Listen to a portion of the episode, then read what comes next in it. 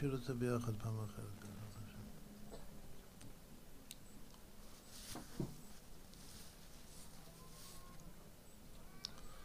הפסוק הרביעי בשיר השירים מושכני אחריך נרוצה הביאני המלך חדריו גילה ונשמחה בך נזכירה דודיך מיין מישרים אהבוך יש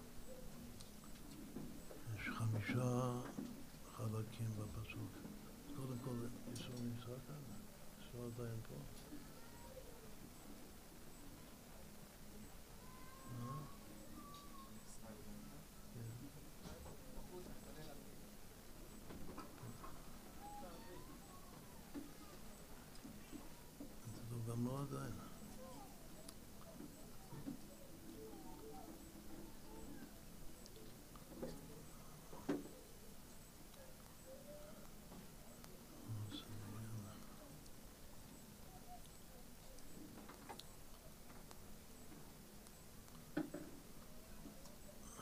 בפסוק הזה חמישה חלקים. שלוש, שלוש, שלוש, שלוש, שתיים מילים. מושכני אחריך נרוצה, הביאני המלך חדריו, נגילה ונשמחה בך, נזכיר דודיך מיין, זה ארבע פעמים שלוש מילים, ואחר כך הסוף הוא שתי מילים מישרים אהבוך.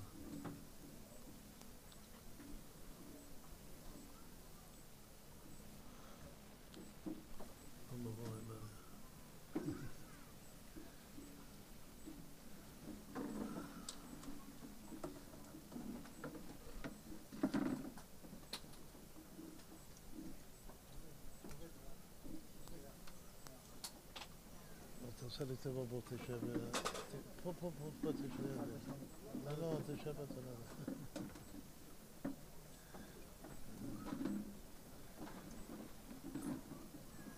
קודם דיברו על הפסוק וחזקת והיית באיש, אז שני אלה עוזרים לי להיות וחזקת. אתה שומע? יותר טוב? מה? האוזן השנייה יותר טוב? לא, לא, אני רציתי לשבת ליד רמקול. אה. צריך לארגן לו רמקול כאן, אוזן.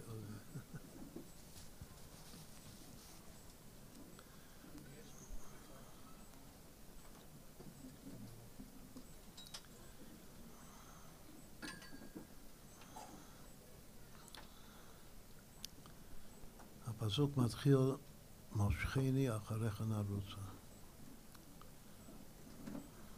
הכלה אומרת לחתן, תמשוך אותי. ואם תמשוך אותי, אז אני רצה אחריך. נרץ כצבי, השם של הבר מצווה, השם של הבן של הבעל שם טוב. שהבעל שם טוב הכי אהב את השם הזה מכל השמות, לכן הוא בחר בשם הזה לבן שלו. לא קוראים ישראל, שם כללי. גם צבי זה צדיק באמונתו יחיה, צבי שווה, אמונה. בעל שם טוב, בעל שווה צבי, את כל המילים בעל שם טוב זה הכל לגבולות של טוב. צבי בארמית טביה. בעצם טוב, החיה הכי טובה, הכי נחמדה. ומה, במה היא מצטיינת? שהיא רצה. כמו עשאל קל ברגליו כאחד הצבעים.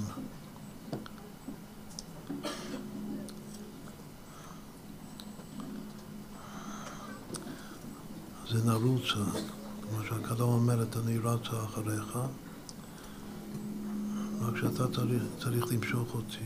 למשוך אותי זה התערותא דדאלה שלפני על מנת לעורר את ההתערותא דדעת. שואלים את השאלה שמושכני זה לשון יחיד, מושכני תמשוך אותי. ואחריך נרוצה זה רבים, נרוצה, זה מה קרה? אז יש ביאור בחסידות ש... שהנפש האלוקית של היהודי, שהיא בעצם מרגישה את האלוקות, היא קשורה לחתן העליון. אז היא אומרת, תמשוך אותי, ואם תמשוך אותי, הרי אני אסורה בתוך הנפש הבעמית שלי. כלוא בתוך הבית סוהר שלי. אבל אם תמשוך אותי קצת, אז יהיה לי כוח גם לקחת איתי גם את הגוף והלב שבעמית, הרקי בעולם, שהכל הכל, מה שקשור אליי, הכל כמקשה אחת ירוץ אחריך, זה נרוצה. כלומר שמפרשים שמושכני זה הנפש האלוקית אומרת, ואחר כך היא מבטיחה לחתן להשם שאם תמשוך אותי אז נרוץ אני והנפש הבעמית ביחד. כלומר שבשביל מה אני צריכה את הסיוע מלמעלה? כדי לאגור כוח, להתחזק, שאני אוכל לקחת, עכשיו אני לא מסוגלת, אין לי כוח. אבל תמשוך אותי קצת, יהיה לי כוח גם לקחת איתי את, ה, את הנפש הבעמית.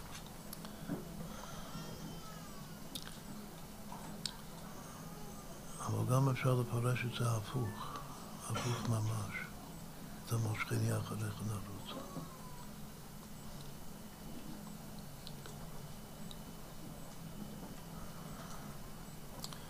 עם ישראל זה הצאן, אנחנו הצאן של השם.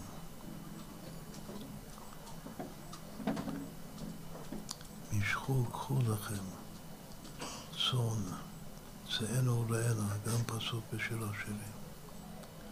מה זה צאן? שבטבעיות הוא יוצא מעצמו. הוא מוכן לצאת, הוא מוכן ללכת לכל מקום שיובילו אותו, שימשכו אותו.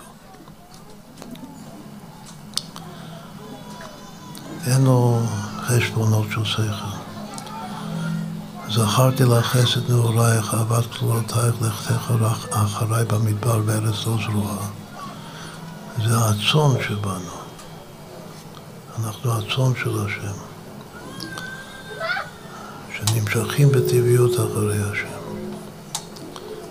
וזה מצד השם בן שבנו, שזה בעצם הנפש הבא, השורש של הנפש הבעמית שלנו. ואילו האדם שבנו, אדם אתם, צאני אדם אתם, או שאנחנו צאן או שאנחנו אדם. צאן זה הטבעיות שלנו, אדם זה השכל שלנו. אדם זה שלמות השכל של האדם. לגבי אהבת השם או אהבת הכלה לחתן, מה שאנחנו צאן זה אהבה טבעית. גם אהבה של אח ואחות. מה שאנחנו אדם, אדם אתם, ויקרא שמם, את שמם אדם ביום עיברון. שהחתן והכלה ביחד זה האדם. יש בזה מימד של שכל, איזה שכל? בתוך החב"ד זה בעיקר הדעת. שיש דעת, והאדם ידע את חב"ד, אשתו, זה האדם. אז גם כלפי שמאי, האהבה השכלית שלנו, כי מבואר בתניא שהאהבה השכלית זה בעולם הבריאה, זה הבחינת הדם שבנו, אבל האהבה הטבעית שלנו, זה אהבה שבעולם היצירה כתוב בתניא, זה הצאן שבנו. אז לפי כל זה אפשר שוב לפרש את מושכני אחריך נרוץ ההפוך, שהבהמה של האדם, בהמות הייתי עמך, לא אדם, בהמות, זה אומר לה שתמשוך אותי. אני בטבעי, אני רק מחכה למשיכה קלה. ואם תמשוך אותי, אז גם השכל ילך איתי ביחד. אומרת שגם הנפש האלוקית תצטרף. אז מי אומר את זה? הנפש הבעמית אומרת את זה, מושכני. אז היא מבטיחה להשם שאם תמשוך אותי, אז אחריך נרוצה, אני ביחד עם הנפש. מה, מה ההבדל בין שני הפירושים? יש פירוש של העולם הזה, יש פירוש הפוך של העולם הבא. בעולם הבא נקבה תסובב גבר ואשת חי על הטרס בעלה. אז העיקר זה שם בן, שזה הבהמה רבה שלפני האצילות בלשון אדמון הזקן בתניא. בכל אופן, ככה אנחנו נתחיל לפרש את הפסוק בנוגע לחתן וכלה, שבתוך הכלה יש את הכלה שצריך למשוך אותה, את השכל שלה. את הנפש האלוקית הוא בעצם נפש שכלית, כמבואר בחסידות. אז צריך למשוך אותה, אתה מקבל בשכל, ואם השכל נמשך, אז גם הלב הולך אחרי השכל. והטבעיות, והבהמיות של האדם הולכת אחרי השכל. זה אחריך נרוץ. אבל יש בחינה הפוכה שקודם, לכאורה זה, זה יותר טבעי הבחינה הזאת. בגלל שמשהו יש טוב בטבע היהודי, גם של הנפש, בעיקר של הנפש הבעמית, הטבע היהודי להימשך. אחרי שהכלה נמשכת, שוב זה לכתך אחריי במדבר בארץ לא זרועה. ואכן חז"ל מפרשים שהפסוק הזה זה הולך על יציאת מצרים. את ההתחלה של הפסוק, מושכני אחריך נרוץ. אחר כך החלק השני של הפסוק, הביאני המלך בדריו, זה כבר מתן תורה. אבל קודם יציאת מצרים. עכשיו אנחנו נרצה לפרש כאן חלק חלק של הפסוק הזה, שהוא מורכב מאוד, כאילו חמישה חלקים. בשיר השירים רבה, במדרש, אז במושכני יש שבעה פירושים שונים. זה ממש רמזים, כל אחד זה כמו וורט חסידי. הייתי חושב שזה כתוב באיזה ספר חסידות כללית. הוורטים האלה, וזה הכל מאמרי חז"ל. הפירוש הראשון שחז"ל מפרשים, דורשים מה זה מושכני. מושכני זה לשון משכן, משכן זה מושב, איפה שאני גר, שאני דר. אומרים שהמושכני, איך השם מושך אותנו, איך החתן מושך את הכלה, שנותן לה בית, מחסה, מגן, מקיף. וחז"ל דורשים את זה שהמושכני זה שהשם נותן לנו את ארץ ישראל. מתנת ארץ ישראל. וככה השם מושך, וככה אני מבקש מהשם, תמשוך אותי ככה, ואז אחריך נרוצה, קצבי. רץ כצבי לעשות רצון אביך שבשמיים. עכשיו, זה הפירוש הזה, זה גם מתאים מאוד מאוד לרוצה, בגלל שלמה נקראת שמע ארץ? שרצתה ורצה, לכן ארץ ישראל נקראת ארץ הצבי. בספר דניאל שאנחנו לומדים את זה עכשיו כמה וכמה פעמים, הצבי. שוב, הפירוש הראשון הוא שמושכני זה רומז למתנת ארץ ישראל. הפירוש השני שזה דומה, אבל זה פירוש אחר, שמושכני דורשים את זה השראת שכינה בישראל. מושכני מלשון שכינה. שהשכינה שורה בישראל, איפה? בבית המקדש. דורשים שמושכני, איך אתה מושך אותי? על ידי שאתה נותן לי את בית המקדש, לבנות, לקיים את המצווה שבעצו לי מקדש ושכנתי בתוכם. ואז מה זה אחריך נרוצה? זה עבודת הקורבנות במקדש. שזה מה שאנחנו רצים, הריצה זה למעלה מתאוות, הריצה זה רצון, כמו שהסברנו עכשיו. רצון זה כתר, זה למעלה מתאוות. אז כל החלק הזה, מושכני אחריך נרוצה, זה בעצם uh, כתר. וזה עוד יותר מתאים למה שאמרנו, שמי שאומר מושכני זה דווקא הצאן, הבהמה. בהמות הייתי עמך, מושכני. ואז בטבעיות אני רץ אחריך ולוקח איתי גם את השכל. השכל הוא ספקן. הבהמה אין לה ספקות. אבל השכל מלא ספקות, מלא עמלק. אז צריך משהו לקחת אותו.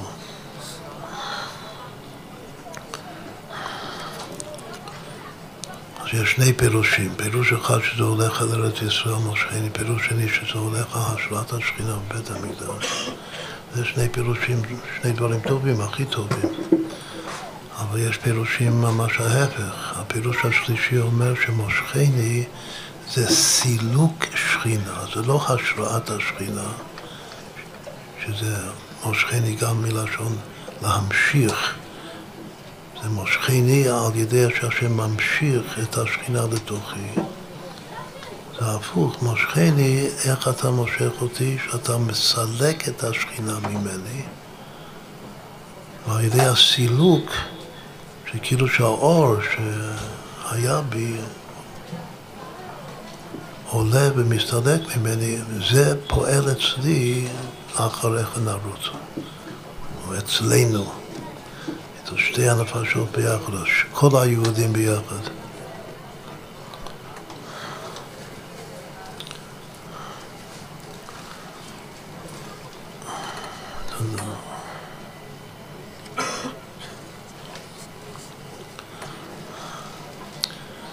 איך מסבירים את זה בחסידות, הפירוש הזה, שמושכני זה סילוק השכינה, ואז אחריך נרוצה. על ידי חותם שוקע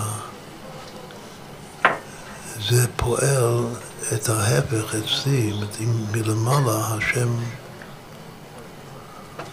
מוציא את עצמו כביכול, מסלק את השכינה שהייתה שרויה בתוכי, אז זה פועל אצלי חותם בולט, שזה אחריך נרוץ.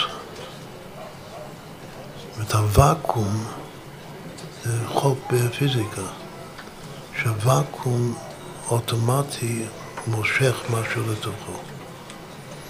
עכשיו זה פירוש חזר, פירוש מאוד, מאוד עמוק. שעל ידי סילוק השכינה אני מיד רץ אחריך. כאילו אני, הסילוק מעורר אותי אוטומטית אחריך נרוץ.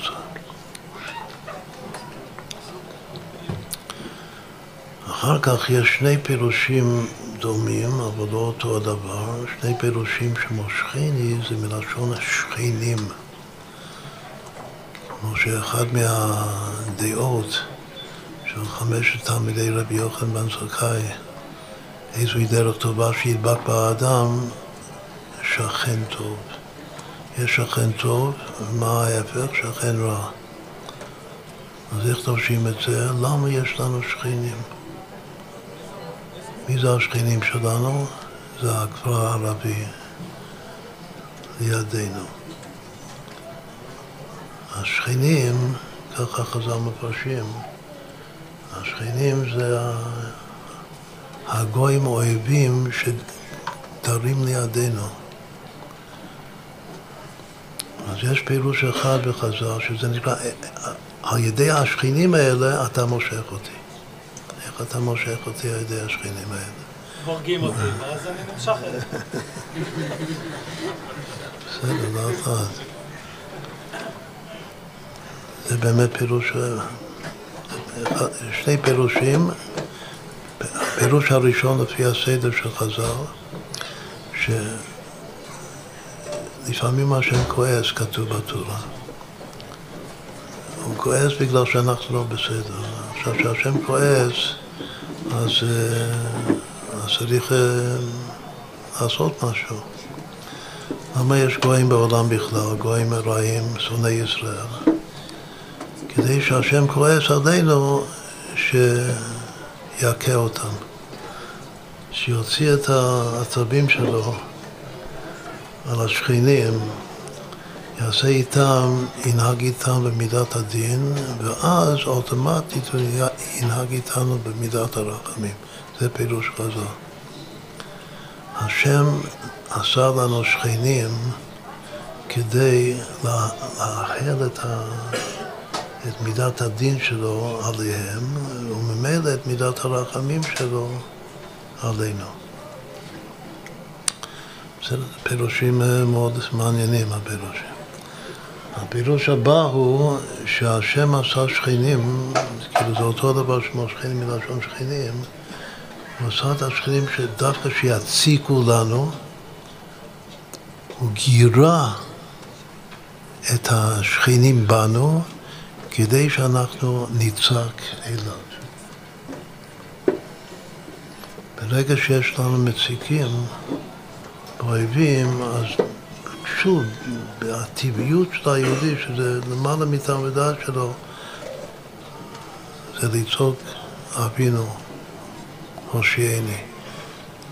אבא, תושיע אותי. אז כדי שאנחנו נצעק אליו, שזה אחריך נרוצה, השם דאג לעשות לנו שכנים רעים שיעוררו אצלנו את הצעקה הזאת. אז יש שני פירושים שמושכני לשון שכנים. אחר כך פירוש עוד יותר מעניין. יש פירוש בחז"ל שמושכני זה לשון מסכן, מסכנות. יאה מסכנות לישראל יהודוי, כמו רצועה אדומה על סוס לבן. הדבר הכי נאה אצל היהודים זה שהם מסכנים. העניות. את היהודים המסכנים שגרים ביצהר, זה אז המסכנות הזאת זה, זה היופי של, ה, היופי של עם ישראל. גם כמשהו פרדי. מושכן זה מסכן? כן, כן, כן. תעשה אותי מסכן, ואז אחריך נרוץ.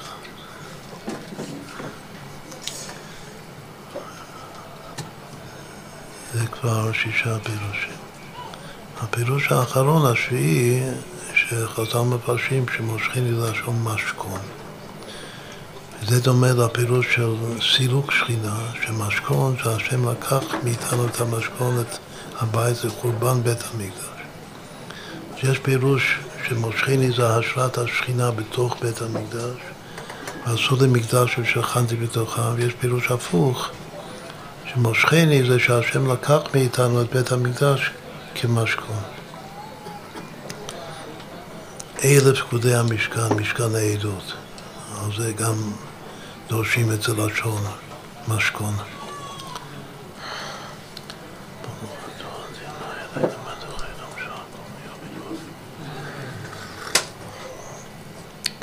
אז אם יש אה, שבעה פירושים, צריך לתת לזה מבנה. ודמרנו שהסך הכל של הביטוי הזה, מושכני אחריך נרוס, זה, זה בכתר, זה ברצון, ברצון הפשוט. רץ קצפי. אז יש כמה שזה די ברור איפה למקם אותם. ישיבה צריך למקם אותם כנגד המידות של הלב. או אם הכל זה בכתר, זה הזת דאריך.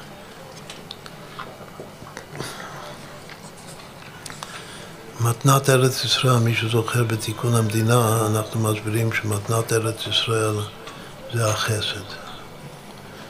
אז ממילא מלכות מתוקנת צריכה לדאוג קודם כל לתת את ארץ ישראל ליהודים, שזה שלמות הארץ. זו הפעולה הראשונה אחרי כל המוחין של תיקון המדינה. זו הפעולה החיובית הראשונה של מלכות ישראל מתוקנת, זה להנחיל את הארץ, שכל אחד יהיה לו את הנחלה שלו בארץ, והארץ הזאת זה ארץ ישראל לעם ישראל. אז אם כן, הפילוש של זה שמושכני זה מתנת ארץ ישראל, נשים את זה בחסד, כמו שמה בתיקון המדינה. עכשיו לא נלך, קודם אמרנו את זה לפי הסדר של המדרש, את הפירושים, עכשיו נסדר את זה לפי הספירות. הפירוש שמושכני על ידי סילוק השכינה, אתה מושך אותי כאילו אוטומטי על ידי הוואקום, על ידי החותם שוקע, אתה מעורר את החותם בולט, זה הגבורה. בגלל שהגבורה זה הסתכלות, זה צמצום, העלם. מצד השם אין העלם, שהשם כאילו מסתלק, לא מסתלק באמת. הוא נמצא בכל מקום, אבל בדעת תחתון שלנו הוא מתעלם. ואז אנחנו לא מסוגלים לחיות, הכלה לא יכולה לחיות בלי החתן שלה. לכן היא מיד רצה עם כל כולה, עם כל הכוחות, עם כל הנפשות שיש בה. היא רצה אחרי החתן, אחריך נרוצה, כצבי, למעלה מידה ודעת. צבי זה גם בהמה. יש צאן ויש צבי. זה מעניין שהרבי הצמח צדק כותב שכל הבהמות יש להם טבע של אה, ללכת אחרי מי שמושך אותם, אבל הצאן זה העיקר שבטבע ללכת, אפילו כצאן לטבח, זה הצאן יותר מהכל. והשור פחות. והצבי הוא רץ מעצמו, אפילו בלי שמושכים אותו, הוא אוהב לרוץ. זה עצם הטבע שלו לרוץ. הוא גם בורח, ברח דודי. פסוק האחרון של שיר השירים שהצבי בורח, ברח דודי ודמי לך לצבי או לעוף רעיילים על הרי בסמים. ככה זה חותם שיר השירים קודש קודשים. אולי נגיע לזה בהמשך, יש שלושה פסוקים של, של צבי או עופר הימים בשיר השירים. והחותם זה אחד מהשלושה פסוקים. עכשיו צאן הוא הכי נמשך, זה כתב, הצמח צדק כותב שפני שור זה מהשמאל. וכאן היות שהוא מהשמאל, אז הוא נמשך אחרי בעליו, אבל פחות. הוא לא כותב, אבל מי שלפעמים מתעקש ולא נמשך כל כך בקלות, זה החמור. לפעמים החמור רובץ במסע ולא מוכן ללכת אחריך, אחרי הבעל. שור הוא הולך אחריך, אבל צריך מאמץ מסוים. אבל צאן, אפילו צאן הטבח יבוא זה שהספר צדק כותב שזה בגלל שהשורש של הצאן זה חסד, זה ימין, זה לא שמאל. השורש של השור במרכבה, השור הוא מהשמאל.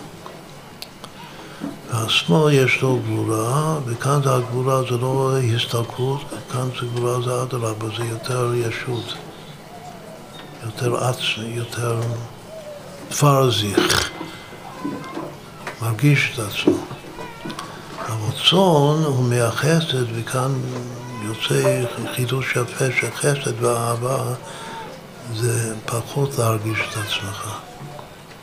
לכן הצאן הוא לגמרי נמשך אחרי המושך אותו.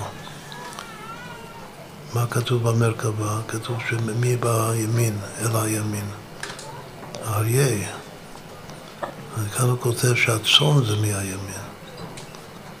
אז זה מין נבואה של עתיד לבוא, שצאן ואריה זה באותו מקום. אז כנראה שזה שתי תכונות, שתי בחינות של אהבת חסד. או אריה, אריה יש לו אהבה מאוד מאוד בוערת ללוויה שלו. אוי ואבוי למי שיבוא ביניהם, יפריע ביניהם. אז יש אהבה באריה.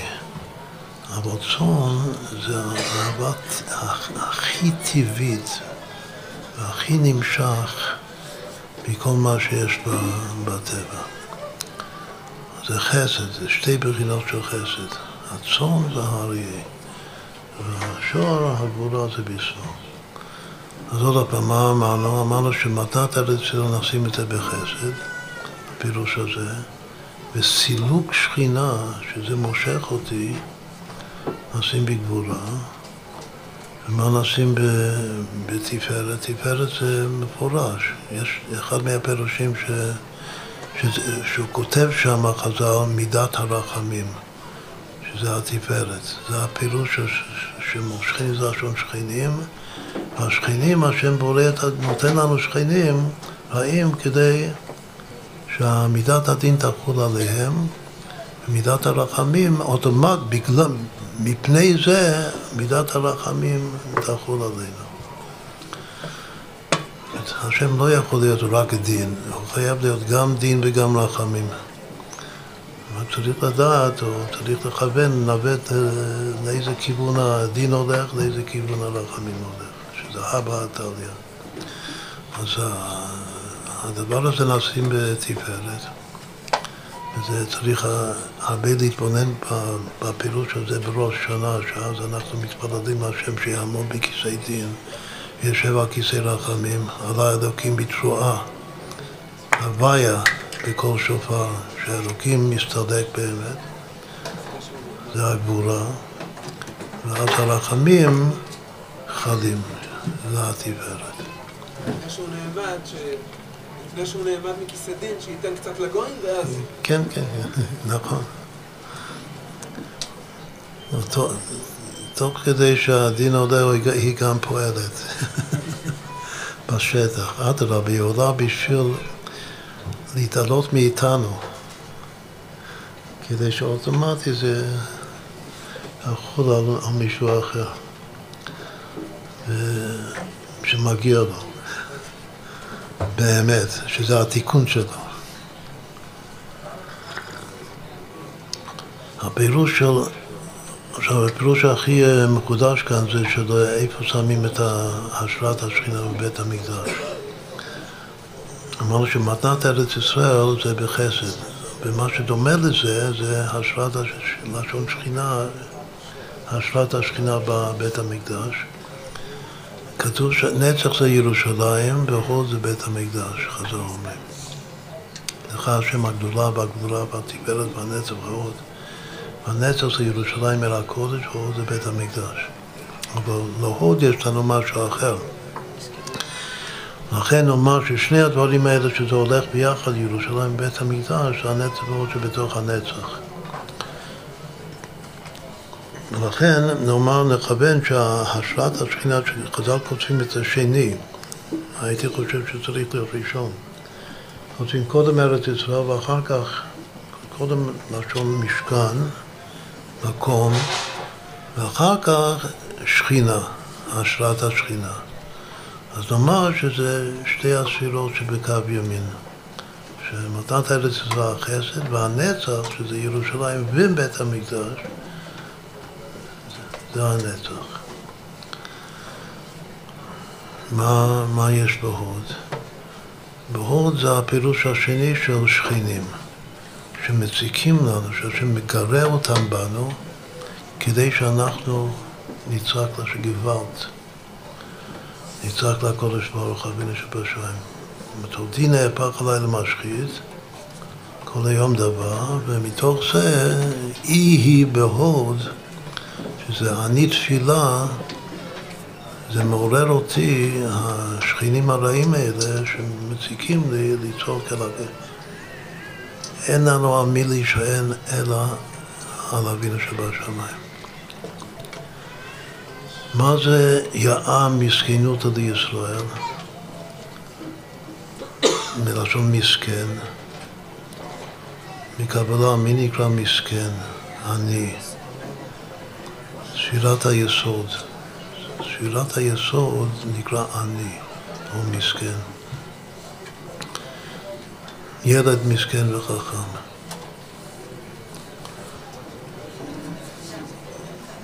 אז המסכנות שלנו זה בעצם נקודת הצדיק שבנו. היופי של העניות. מה זה היופי של העניות? זה, זה הענווה שהעניות מביאה איתה. האחרון האחרון שזה חורבן בית המקדש זה המלכות. המלכות, על המלכות כתוב רגליה יורדות מוות והיא, כי בית המקדש נחרב ואז יש ירידת השכינה לגמרי להסתתר בעולמות תחתונים, במקום שיש יש דבר נפרד בפני עצמו. אז כאן זה הכל זה היה כאילו דרוש אה, משני בפני עצמו בשבעת הפירושים שחז"ל מזמוש, איך השם מושך אותנו. אז כל הפירושים האלה זה בשביל, יש שהשם מושך אותנו בטוב ויש שהשם מושך אותנו ברע.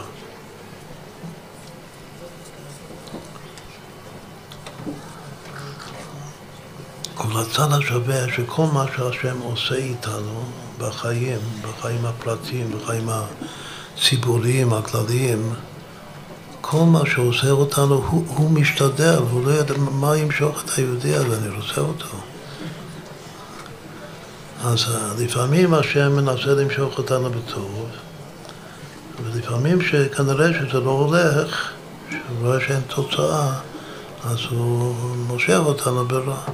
אבל זה הכל טוב, בגלל שזה הכל בשביל להתקרב להשם, הקדוש ברוך הוא. שהוא התכלס, שהוא, מה שנותן לו, מה שעושה לו נחת רוח, זה אחריך נרוצה. הרצון והריצה שלנו לרוץ אחרי השם. לכתך אחריי במדבר, בארץ לא זרועה. אחר כך הביאני המלך חדריו.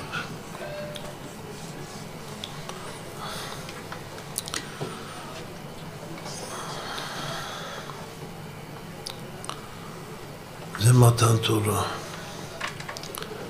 חדרה זה לא סתם uh, התורה, חדרה זה הפנימיות של התורה.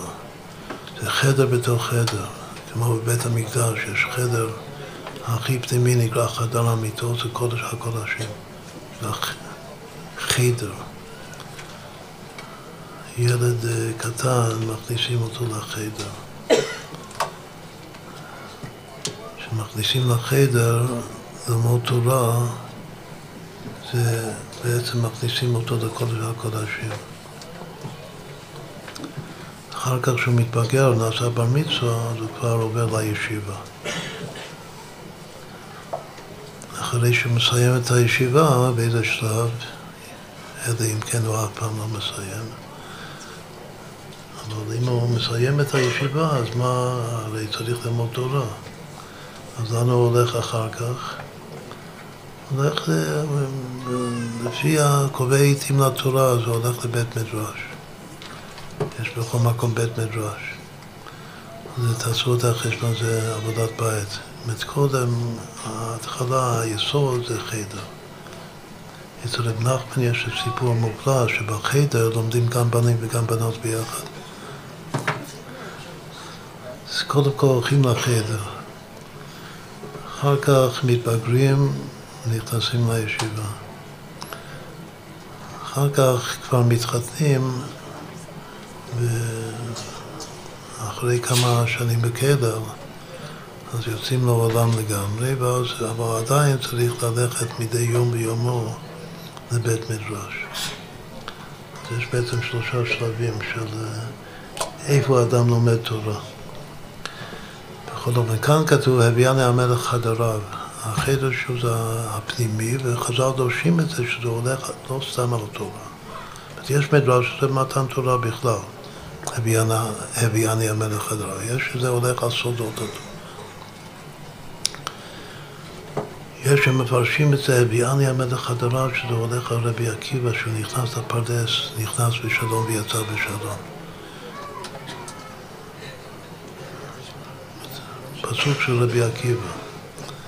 ויש עוד פירוש עוד יותר מופלא, שזה הולך על שני אישים גדולים בתנ"ך, ולפי הסדר של חז"ל זה הולך קודם כל על אליהו בן ברחל הבוזי, ממשפחת רם, זה שמופיע בסוף של ספר איוב שסיימנו לפני כמה ימים. ועל עוד מישהו זה הולך, על יחזקאל, אבל שני הבוזים. יש שני בוזים. כנראה שביזו אותם, את שני היהודים האלה. אחד קוראים לו אליהו בן ברחל הבוזי, והשני זה יחזקאל הבוזי. בן בוזי. אז מה המשותף של שני אלה? ששני אלה, חז"ל אומרים, אלו שנכנסו לחדרי חדרים של השם, שהשם הביא אותם, הביאנו המלך חדריו, והם גילו חדרים. ובדת חדרים ממעלו, איזה חדרים הם גילו? יחזקאל גילה חדרי מרכבה. אבל הוא כתוב כאן לפי הסדר, אף על פי שלפי סדר התנ"ך הוא קודם, אבל לפי סדר התולדות, אם איוב היה, אז לרוב הדעות הוא קודם, לכן באמת חז"ל כאן כותבים את אליהו בן ברכה לפני יחזקאל. ויש, שני אלה גילו את החדרים של השם. שאליהו בן ברחל גילה את השם הביאני המלך חדריו, הוא גילה את חדרי רוחות ומטרות, לפי גרסה אחת. לפי גרסה שנייה, הוא גילה חדרי בהימות ולוויתן. זו הגרסה שהרמב"ן מביא בהקדמה שלו לספר תורה, לחמישה חומשי תורה. מביא את הגרסה של המדרש שאליהו בן ברחל גילה חדרי בהימות ולוויתן. למה המפרשים, רוב המפרשים לא אוהבים את הגרסה הזאת? בגלל שעל פי פשט בספר איוב לא הוא גילה את החדרי בהמות ולוויתן, זה השם בסוף, אחריו, השם גילה את החדרי בהמות ולוויתן, אבל מה הוא גילה? יש פסוק שהוא גילה את חדר סופה, שסופה זה רוחות, זה הרוחות והמטר של השם, שזה סודות, הוא גילה אותם. וזה הולך ביחד עם חדרי מרכבה. אז זה שניים שגילו חדרים. אליהו בן ברחל ויחזקאל. אז או שזה חדרי רוחות, מטרות, פלוס רוחי מרכבה, חדרי מרכבה, תעשו חשבון, או שזה חדרי בהימות ולוויתן פלוס חדרי מרכבה. עכשיו זה דברים יפים ביותר שהזוג הזה, אליהו בן ברחל ו... ויחזקאל. אז או שזה הולך עליהם, או שלפי עוד מדרש, זה הולך על רבי עקיבא, כנראה שרבי עקיבא שייך להם לשניהם. אז זה הביאני המלך הדוריו. אם המושכיני אחריך נרוץ הזה, זה כתר, זה רצון, אריך, ושם יש זת האריך, מה, אז איפה זה הביאני המלך הדורה? וגם מה ההבדל בין יציאת מצרים וכל הניסים של יציאת מצרים לבין מתן תורה? יציאת מצרים זה נגלה עליהם מלך מלכי המלכי הקודש ברוך העולם. זה גילוי של כתר, של למעלה מהשכל עדיין. אבל אחר כך, זאת יש פירוש שכל שירת העומר זה בשביל לגדול, להגיע מלמטה למעלה. לקבלת תורה, אבל בעצם מיציאת מצרים, זכר ליציאת מצרים ומתן תורה זה גם לרדת. זה לרדת מהכתר לחוכמה, מהעל מודע, הלמעלה מטעם מהשכל, לשכל של הקדושה. אז אנחנו, ככה אנחנו נפרש את המבנה של הפסוק הזה בכלל, שמושכני אחריך נראה את זה בכתר. אחר כך הביאני המלך הדריו זה חוכמה, זה פנימיות החוכמה, פנימיות התורה, חדרי התורה, חדר בתוך חדר. ואחר כך מה בא אחרי זה? נגילה ונספחה בך. שזה פשוט מאוד, שזה לפי הסדר שאנחנו עכשיו בונים. שנגילה ונספחה בך, זה שניהם זה לשונות שעושים, יש עשרה כאן, במקום הזה המדרש כותב שיש עשרה לשונות של שמחה. בתורה, בתנ"ך, והשניים שהם כאן זה נגילה ונשמחה בך, שזה שניהם בבינה, השמחה זה אם הבנים שמחה, והגילה זה יותר בפנים בלב, הלב הוא גל, זה גם לשון גילוי פנימי. אבל השמחה זה בהתפשטות האיברים, זה למחוא כפיים ולרקוד. שמחה פורצת את כל הגדרים. נגילה ונצמחה בך זה, זה, זה זה מוחין דאמא. בדאמא הביאה לי המלך הדרה זה מוחין לאבא. אז אחר כך נגילה ונצמחה בך זה כבר אימא בכלל. כאן נעשה את הגמרת הראשונה ביחד, כמה זה נגילה ונשמחה בך. מה? 529 תענוג, 23 חדווה, זה עוד, עוד לשון של שמחה, זה חדווה, חדווה בריבוע. חדווה פעמים חדווה, 23 בריבוע שווה תענוג. למה זה תענוג? על פי פשט תענוג ושמחה זה גם הולך ביחד, אבל לפי, ה, לפי הקבלה, החסידות, מה זה תענוג כאן במקום הזה, נגיד אבני שמחה בך? זה גילוי העתיק הבימה, בדיוק. כלומר שיש משהו בנגיל, זה המרכז של הפסוק. יש משהו בנגיל ונסמכה בך, שבעצם זה בא ממקום יותר גבוה מהנרוצה אפילו. הנרוצה זה מלמטה למעלה. זה אריך, רצון. אבל תענוג זה עתיק. וגידוי העתיק הזה באימא. ואז זה נגילה ונסמכה בך. מה זה בך? בך זה בעצמותך. אבל יש פירוש כאן, חז"ל אומרים שבך זה כ"ב עצמן דאורייתא, זה המשך של הביאה להם מלך הדרה. זה בך עצמן דאורייתא, ויש עוד פירוש יפה שלנו, שאנחנו אוהבים שבך, אם מחשים את, את הכף סופית, הכף פשוטה כ-500, לפי מנצה בך, אז בך זה 502, זה שנות האבות, שווה שכינה ביניהם. זה שמחת חתן הגילה והשמחה של חתן וכלה. שהשחית של י' של איש וה' של אישה, שכינה שרויה ביניהם. בכל אופן זה הכל נגילה ונשמחה בך, זה המרכז של הפסוק. אז יש לנו כאן כתר, חוכמה, בינה, אחר כך כתוב נזכירה דודיך מיין. איפה זה צריך להיות? איפה זה מוח הזיכרון? נזכיר, לזכור ולהזכיר. חז"ל כאן דורשים את הפסוק בכל המקום אשר אזכיר את שמי. וגם אומרים שאזכיר את שמי זה לשון אזכרת, שזה הלבונה זכה. דיברנו לפני כמה ימים. שזה מזכיר אותנו, זה עולה למעלה, מזכיר אותנו את הקודש ברוך הוא. איפה זה זיכרון? זה בדעת. זה הולך לפי הסדר, נזכיר דודיך, מה זה דודיך? זה האהבה העצמית שלך, דודיך, מיין. זה חוזר לפסוק, ישקני מנשקות פיו, כי טובים דודיך מיין.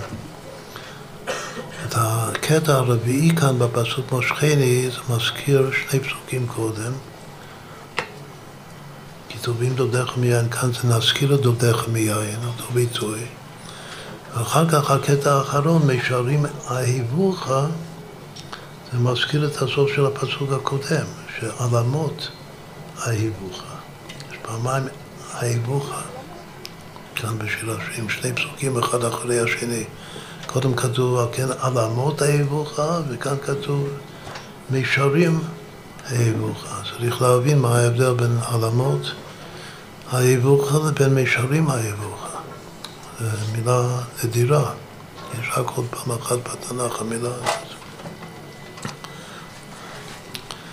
וכל עבדיו אהיבוך. מי זוכר איפה זה כתוב? וכל עבדיו המלך חפץ בך, כמו נזכיר את ידיך, כמו נגיד ונשמחה בך, המלך חפץ בך וכל עבדיו אהיבו. כן, זה שאול, שאול אומר לעבדים שלו, כבר מכאן מתחיל להיות, לפחד מדוד. והוא עדיין מעמיד פנים שאוהב אותו, עד כדי כך שהוא מוכן לתת את הבת שלו לדוד.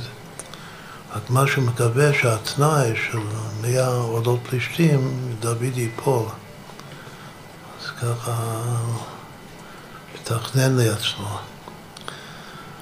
אבל מה הוא אומר? הוא אומר לעבדים שלו שלך תאמרו לדוד שהמלך חפץ, שתדע לך, כאילו בלהט, בשקט, תאמרו לדוד שהמלך חפץ בך, וכל עבדיו של המלך אהיבוך.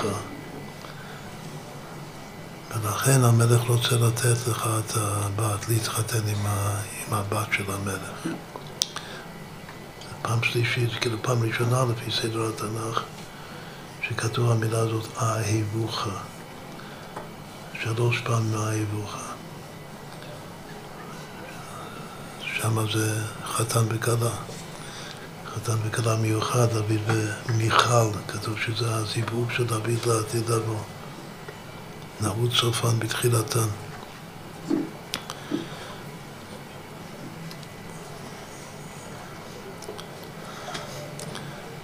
Mensch tracht und Gott lacht. Gott lacht. חושב והשם צוחק עליו והוא יודע שזה השידוך הכי טוב. וגם בסוף כתוב שהיא אהבה אותו. היא אהבה את דוד יותר מאבא שלה.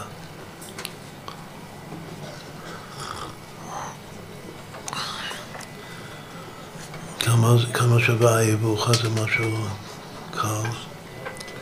אהיבוך, שלוש אהיבוך בתנ"ך. ההיבוך זה 34, זה פעמיים טוב. כמה זה שלוש? כמה זה שני ההיבוכה? חי, חיים, 68. שזה מספר האותיות בפסוק שלנו. מושכני אחריך נרוץ, ההיבוך, ההיבוך, אותיות. חיים אותיות שיש בפסוק. יש דוד מילים וחיים אותיות, המבנה של הפסוק הזה. כמה זה שלוש פעמים מהיבוכה? צבי, צבי, בר שם טוב. אמונה, שלוש היבוך הזה שווה. עכשיו, יש מי שדורש, זה כאילו בצורה יפה איך לעשות גיאמטיה, זה כתוב, זה לא שלנו. שההיווך זה בעצם לא אהב, השורש האהב זה שמונה, ואוחה, ו"כ זה הוויה. אז זה שמונה הוויה, והוויה בעצמו מספר קטן האחרון זה שמונה שווה, האיבוכה. ואז אם לוקחים את האהב ומכפילים את זה עם הו"כ ועם השם הוויה של האיבוכה, זה גם זה שמונה פעמים הוויה. זה יצחק. אז המילה האיבוכה, אז משום מה זה, זה, הייתי חושב שזה אברהם. אברהם הוא אבי. אבל בעצם זה יצחק. מי הראשון שכתוב בתורה שהוא אהב את אשתו? יצחק. ההיבוכה. עכשיו, גם העלמות ההיבוכה, גם בשיר השני, מי, מי, מי, מי ההיבוכה? זה, זה מלמטה למעלה. או שזה כן העלמות ההיבוכה, או שזה מישרים ההיבוכה השם. החתן.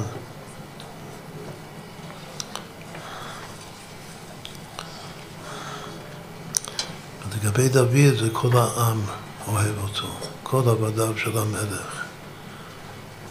אין מלך ולא עם. מלך ועם זה גם חתן וכלה. כל העם מאוהב, כזה צריך מלך, לכן אנחנו אומרים דוד מלך ישראל חי וקיים, שבכל דור ודור יש מלך שמה הסימן של המלך שכל העם אוהב אותו. מעורר אהבה. אז, אז אהבה, אבל יש פה רמז, זה דווקא לשמונה פעמים הוויה. שמונה פעמים הוויה, שש, שש עשרה פעמים אהבה. כל ההוויה זה פעמיים אהבה. בכל אופן, זה כבר, זה כבר מתחיל להיות מישרים מהיבוכה. אז כאילו דודיך מיין אז רואים פה, בפסוק הקודם היה שמן, בפסוק הקודם הקודם היה יין. אז יש פה איזה סדר של יין, שמן, יין. בפסוק הקודם הסברנו שהשמן זה חוכמה, זה יותר מיין זה בינה.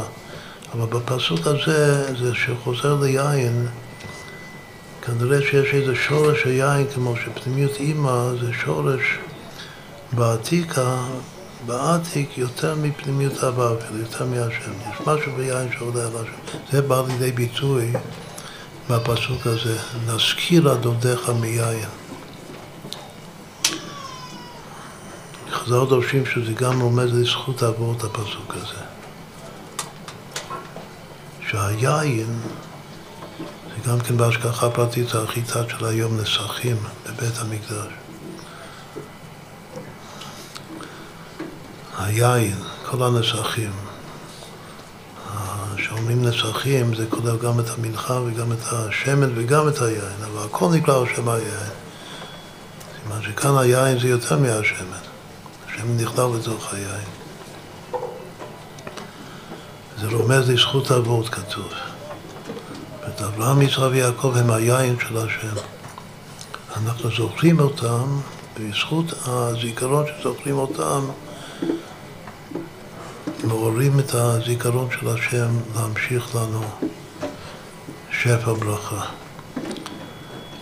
עכשיו, אז אם כן, מה, איך בנינו את הפסוק הזה? זה כתר חוכמה בינה דעת, ואחר כך הסוף זה מישרים היבוכה, מה זה?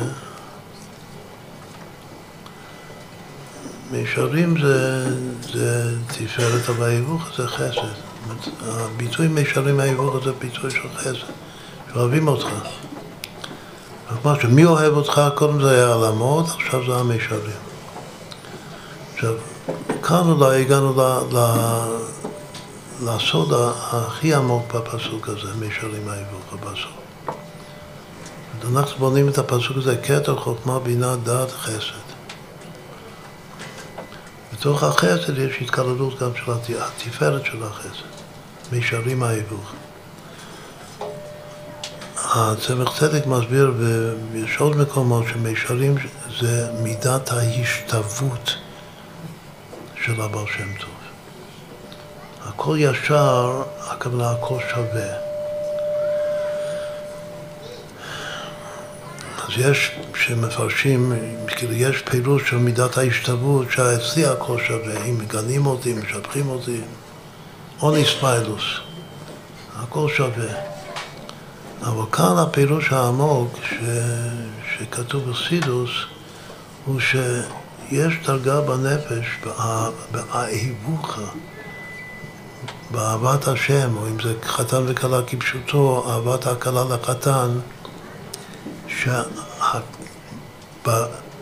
שבאהבה יש שני סוגי אהבה. כמו שגם הזכרנו את זה קודם, יש אהבה טבעית ויש אהבה שכלית. לכאורה זה שני דברים שונים, כך כתוב בתניא. שאהבה מסותרת, אהבה טבעית, אהבה מסותרת בלב כל ישראל. שהשורש האמיתי זה באצילות, הגילוי של זה זה ביצירה. השכלית זה בעולם הבריאה. ועיקר החב"ד זה לעבוד על האהבה השכלית. אבל מה זה מישרים? כתוב שמישרים זה אחד שאצלו אין שום הבדל בין האהבה הטבעית לבין האהבה השכלית. את כל האהבות אצלו הכל משתווה, הכל נעשה ישר, מישור. עכשיו זה חידוש גדול מאוד, זה אולי החידוש הכי גדול שאמרנו עד עכשיו. איך זה יכול להיות שה, שהטבע היהודי, המודעות הטבעית, מה שאנחנו קוראים של אהבה, ואהבה שכלית שאני צריך להתבונן, שזה יין, כאן אנחנו גם נגיע לזה שבתוך היין שהוא פחות משמן הוא סוג אחד של יין. הוא נקרא יין המשמח בין חתן וכלה, כמו כל הספרים, יין משמח. אבל יש עוד יין כתוב. איזה עוד יין יש חוץ מיין משמח? שזה צריך עכשיו סדרה חדשה, להתחיל מההתחלה. שזה יין משקר. עכשיו, יין משמח, יין משמח הוא מיישב את הדעת. יש יין שדעת זקנים נוחה מאותו יין, וזה פועל אצל הזקנים, זה כאן החוכמה, יישוב הדעת. היין פועל יישוב הדעת. זה יין משמח. יישוב הדעת זה יישוב הדעת כדי שיהיה ואדם ידע את חווה אשתו. אבל זה המילים בחסידות, יש מה מה יין משקר עושה? כתוב שיין משקר הוא מבלבל את השכל. בלבול המוחין, הוראה של הרבי אלינו. העיקר זה היה משקר. איך יודעים? כתוב, יכלו רעים שתו ושחררו דודים. כל שיר השירים זה, זה, זה בעיקר, יש גם רעים, אבל העיקר זה הדוד. ודודים, ודודיך. ועל כתוב בשיר השירים, שתו ושחררו, לא שתו ושמחו. הייחוד העצמי זה שתו ושחררו. לא שתו ושמחו. משום מה זה טוב בלבל השכל, לבלבל את השכל?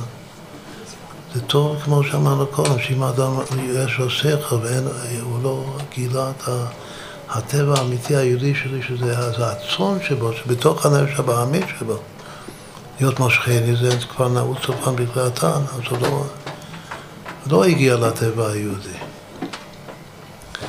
בשביל להגיע לטבע היהודי צריך לבלבל את השכל כדי שאפשר להתעלות למעלה מעשר, כמו בפורים, עד לא ידע, להגיע לאמונה פשוטה, שזה גם כן באך, 502, אמונה פשוטה, ארור המן, ברוך מרדכי. אז בשביל זה חי- חייב אינש לפסומי בפוריה. שמחת פורים זה טפל לגבי שכרת פורים, שתו ושכרו. שיכור גבוה לפניו מה? אמרת כן, כן, כן, שיכור. שישתפו, בדיוק, בדיוק. זה מה שהתכוון. זה עושה מישרים, שהכל ישר, הכל שווה. אז במדרגה הזאת, כאילו מה ששווה זה, זה להתעלות מהשכל עד שהשכל בעצמו שווה אל הלא שכל, אל הטבעיות הפשוטה. זאת אומרת, אם אתה עושה משהו עם מחשבה, עם חשיבה, ובין, אתה הולך לעשות משהו בחיים, חושב מה, מה הולך לעשות, חשיבה, או שאתה עושה ספונטני בלי שום חשיבה. גם אצל צדיקים, אנחנו דיברנו הרבה פעמים, אפילו כתוב כאן במקום הזה, ב, יש פה על מושכל ראשון. מושכל ראשון זה בלי, בלי לחשוב הרבה, רק לעשות מה ש... הברקה ראשונה או משהו, למעלה מהברקה. לעשות. יש אה, לתחתן. אדם הוא שכלי. אז שוב, כתוב שמישרים זה ששני אלה, זה היינו הך, זה שווה, זה גלייך, מישר. והמישרים האלה זה צ- צ- יותר מצדיק, בגלל שצדיק השם הכל תאהב, או ישר, ישר יחס בפנינו. הפנימיות העצמיות זה על ידי היושר של השתוות. עכשיו, מגיעים לזה במידת האהבה של החסד שבא לאחר ה... כאילו זה כל ההשתלשלות של קטע, חוכמה, בינה, דעת, בשביל להגיע למישרים האהבוך, שזה השיווי המוחלט של, ה, של האהבה. עד כאן אה, התחלת דרוש הפסוק הזה, של... אה, עכשיו נחבר את זה לעוד... רק נחדד אולי את הנקודה האחרונה. יש אהבה טבעית ויש אהבה שכלית. וכאן כתוב שמישרים זה משאהבה טבעית ואהבה שכלית זה אותו דבר, זה היינו הך. בשביל שזה היינו הך צריך לשיקוע. שיכון עם הרבה שכל, עם הרבה דעת. דעת שהוא למעלה מן הדעת. זאת שהצדיקים היו שיכורים, זה לא, לא היו שיכורים כמו שאנחנו, כ- כמו נוח, לא שכרות כזאת. שכרות של רבא, שהוא שחט את רב זירא. זה השכרות שאנחנו מדברים. שהכל שווה, מה זה הכל שווה? ואתה חי, אתה לא חי, מה זה משנה? מי אמר את זה גם כן, כמו רב נחמן, שאני פה, אני שמה, באומן, הכל שווה אותו דבר. זה השכרות של רבו. אנחנו מאוד אוהבים את רבו. אם שאלת הרבי זה מבחינה מסוימת זה גלגול של רבו, כגון אנא בינוני. כנראה שבינוני זה גם כן אחד שהכל שווה, זה צדיק, רשע, כל אותו הדבר. עכשיו, אהבה שכלית, שזה אהבה על פי התבוננות, יש בזה גם כן שלוש דרגות. אהבה טבעית זה דרגה אחת, טבע, אי אפשר לחלק. אבל שכל אפשר לחלק. ויש יש וורד של הרבי הקודם, שהוא כותב באריכות בליקוטי דיבורים במקום אחד, שבעצם זה ההבדל בין רצון בנפש לבין, לבין שכל. יש על זה גם שיחה של הרבי. שרצון, כמו אחרי כן הרוצה שאמרנו קודם, אי אפשר לחלק רצון, אי אפשר, אם, אם אני רוצה משהו, אז אני רוצה ממך, או שהשם רוצה מאיתנו משהו, נותן לנו מצווה. אז אם אני עושה חצי ממה שהוא ביקש, מה שהוא רצה, לא, לא עשיתי את מה שהוא רצה, בכלל. וייתכן שאפילו עשיתי ההפך, אז היה נדמה לי שעשיתי חצי קצת, אבל לא עשיתי, בלשון חז"ל לא יצאתי ידי חובה, אז אם אני לא יצאתי ידי חובה, לא עשיתי את הכל, אז, אז לא עשיתי כלום, ואם נדמה לי שעשיתי משהו, אז עשיתי ההפך ממה שהוא רצה. ככה מסבירים שרצון לא מתחלק. אבל מה כן מתחלק? שכל. אם הרב בא, הראש ישיבה בא ומלמד שיעור, אז אם הבנת את כל מה שהוא אמר, מה טוב, אשריך. אבל אם הבנת חצי, אז הבנת חצי, אם הבנת שליש, הבנת שליש. משהו תפסת, תפסת מרובה לא תפסת כלום, אבל משהו תפסת, זה בסדר. זה, זה, זה ההבדל בין הלמעלה מהשכל אלא, אלא השכל, שלמעלה מהשכל או שאתה עושה את הכל או שאתה לא עושה כלום. אודר גור, אודר גורנישט. הכל או לא כלום. ושכל זה לא ככה, שכל זה, זה מתחלק. כמה שאתה תופס, אתה תופס. עכשיו,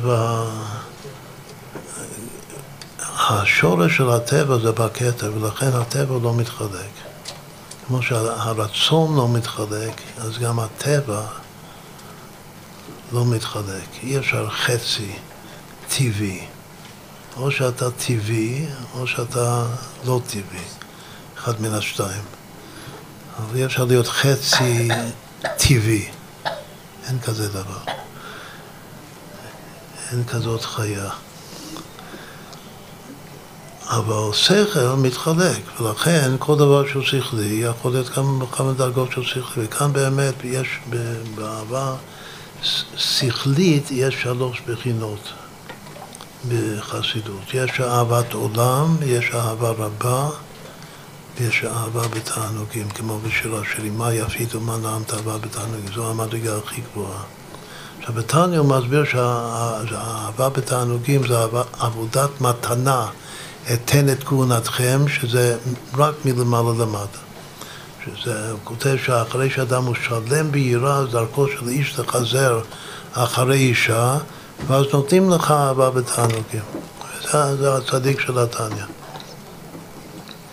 והיות שזו עבודת מתנה, אתן את כהונתכם, הכהונה זה אבא, מוכין דאבא. זה האהבה של מוכין דאבא. מה זה אהבה רבה? אהבה רבה זה שאדם מתבונן באלוקות, בעצם האלוקות שלמעלה, שלמעלה מהשתלשלות העולמות. למעלה מהתפיסה בשכל, ואז מה שמתעורר אצלו זה, זה מלמטה למטה. אהבה בתענוגים זה מלמעלה למטה, מתנה. אהבה רבה זה, זה הכי הרבה שיכול להיות בהתעוררות של האדם מלמטה למעלה. עד כלות הנפש ממש, כמו פרק נ' בתניא, שזה שער הנון של תניא, כמעלת הזהב על הכסף. שוב, זה ההתבוננות בעצם האור אינסוף שלמעלה מעלה מבריאת העולמות, מהשתלשלות העולמות. אבל זה שאני מתבונן בגדולת השם בתוך בריאת העולמות, אני רואה את השם בתוך הבריאה, בנפלאות. עמוד והתבונן נפלאות קר, זה מעורר אצלי אהבת עולם. אז יש ההתבוננות של השם בתוך העולמות, יש ההתבוננות של השם מיד העולמות, ויש מה שהשם נותן לי מלמעלה. שזה גם נקרא באיגרת הקודש, שאומר שזה גם נקרא תיתן אמת ליעקב, שהשם מאמת את כל ההתערות הדלתתא שלי, הוא מאמת את זה על ידי מתנה שנותן לי מלמעלה, זה אהבה בתנועה. יש שלוש מדרגות. מה המבנה הזה? יש, שוב, יש, יש אהבה טבעית ושלוש מדרגות של אהבה שכלית. אהבת עולם, אהבה רבה, אהבה בתענוגים, על גבי אהבה טבעית. אז כאן, בתאווה טבעית אמרנו שהשורש בקטע, אבל הקטע העליוני קטע מלכות. הטבע היהודי זה המלכות של היהודי. כל ישראל מלאכים, בני מלאכים, זה הטבע שלנו. הטבע של כל יהודי זה להיות מנהיג. אם הוא לא מנהיג, הוא בסוף הוא מתוסכל, מסכן.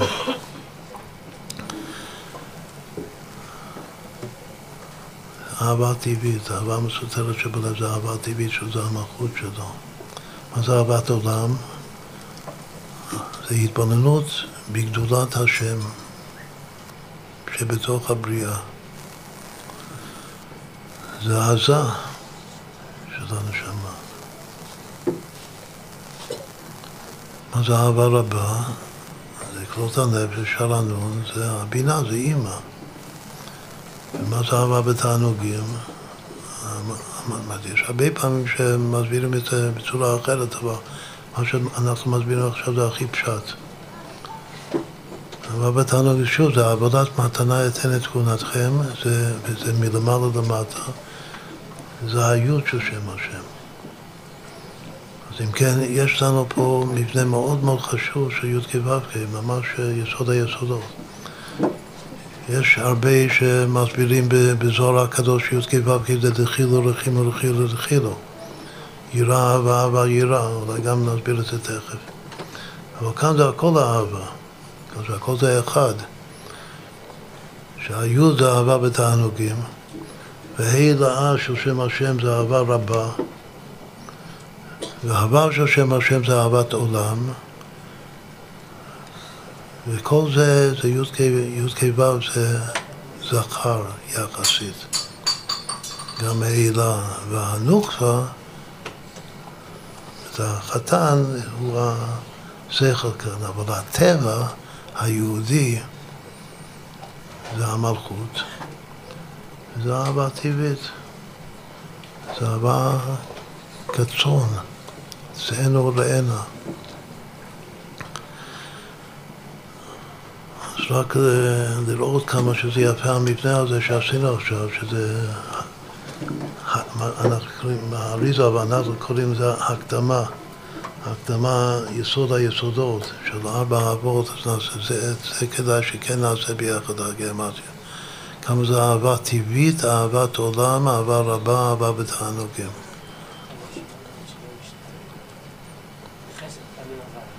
מה? חסד פעמים הוואי. חסד פעמים הוויה, יפה.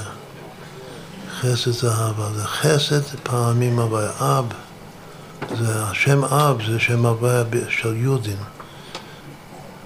אז כמה פעמים האהבה זה? אם זה חסד פעמים הוויה זה קדם. זה בריבוע פעמים אהבה. אז זה גמטרי יפהפייה, משהו מושלם מאוד מאוד. עכשיו מכאן, אחרי כל זה, קודם היה כדאי לומר לחיים, אבל אני יודע אם יש פה לחיים. זה רק אם צריך לחלק לכולם. כאילו בשביל, בשביל להבין את ההמשך צריך באמת לומר קצת. אני, עכשיו זה בשבילך. עד עכשיו זה היה בשביל מישהו אחר. הרב ראית פה את יוסי דגן? שמה? יוסי דגן, ראית פה? בסדר, אחרי שנסיים. שרואים אותו.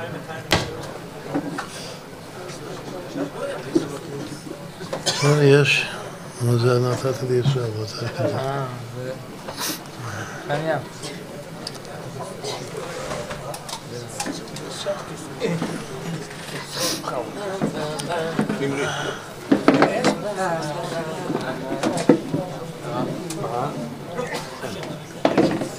חווה, רוצה, תעשה לחיים. נסתדר, בסדר. עליכם.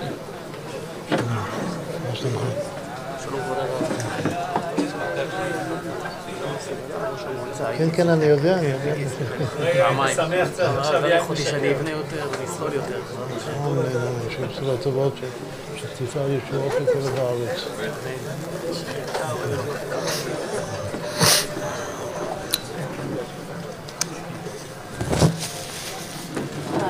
Bye.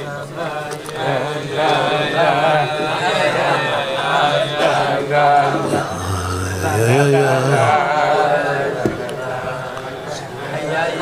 אה, יא יא יא יא יא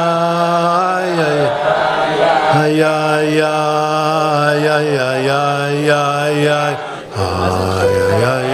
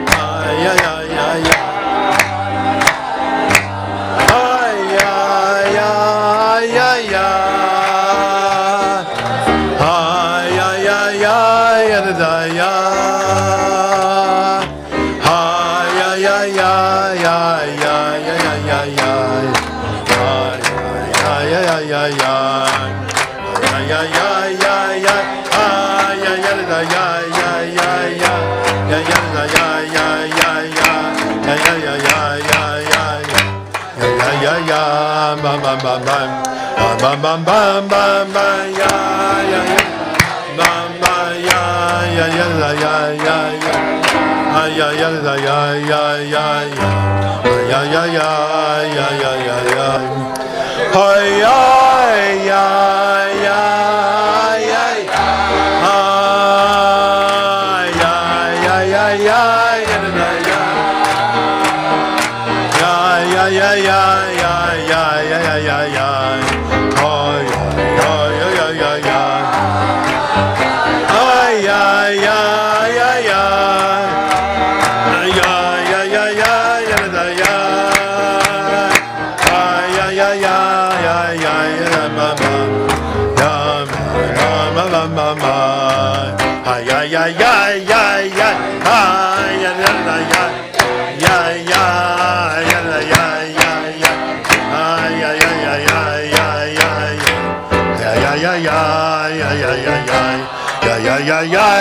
ya ya ya ya ya ya ya la ya ya ya ya ya ya ya ya ya ya ya ya ya ma ma ma ma ay ya ya ya ya ya ya ya ya ya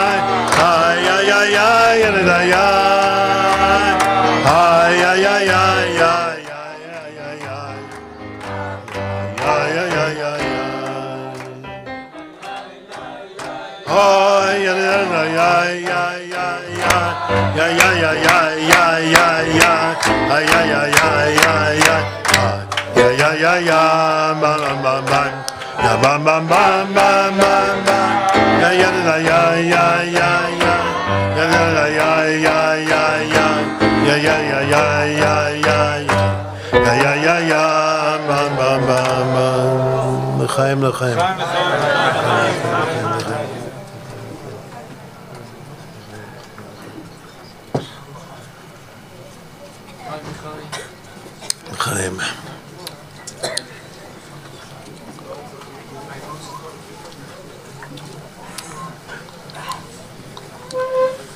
החיטה של היום מתחיל עד מוסי, לידה הרעה הזאת.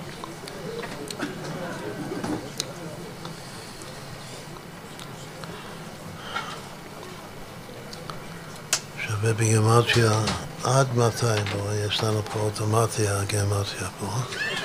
עד מוסי, לעדה הרעה הזאת. שווה יישא השם פניו אליך וישם לך שלום.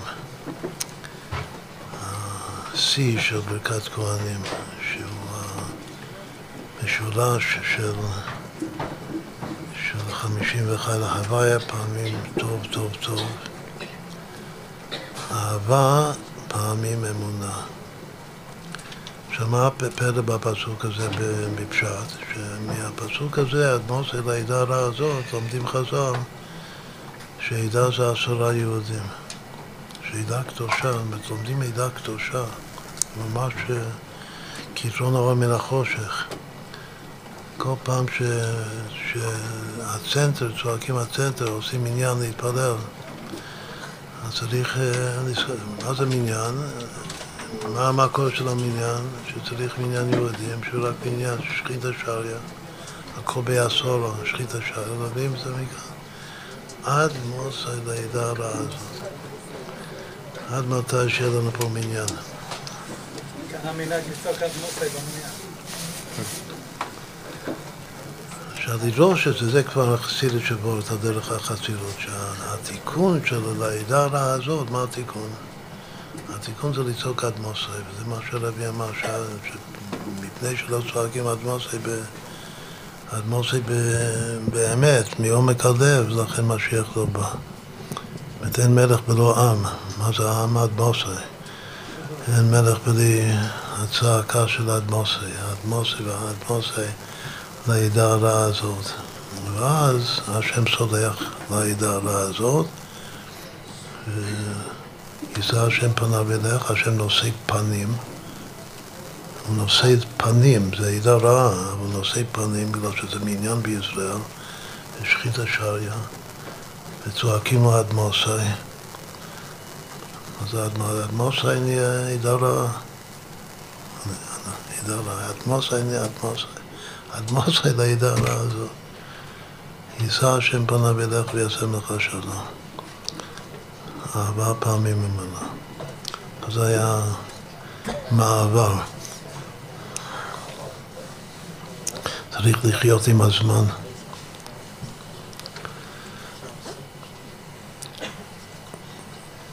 כתוב בפרקי אבות, דע מה שתשיב לה בקורס.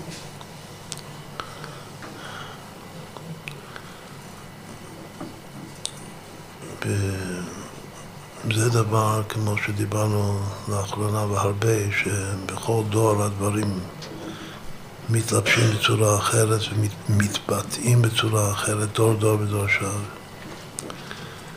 וגם האפקורס, כמו שגם התורה עוברת שלבים, פנים ופושט צורה ולובש צורה. אז גם היצור הורו, כידוע שבכל דור יש שם אחר ליצור הורו.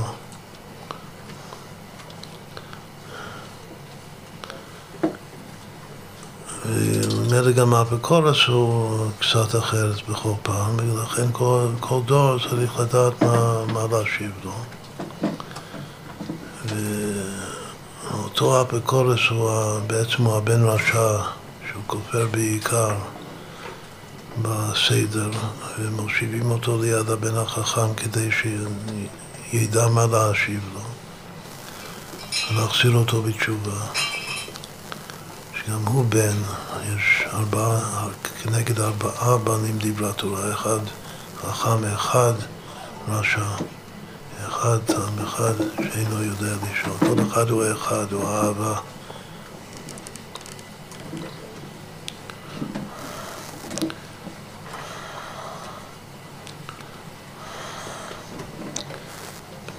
אחד חכם זה אהבה בתענוגים, אחד רשע זה אהבה רבה, זה, לזה הוא צריך להגיע.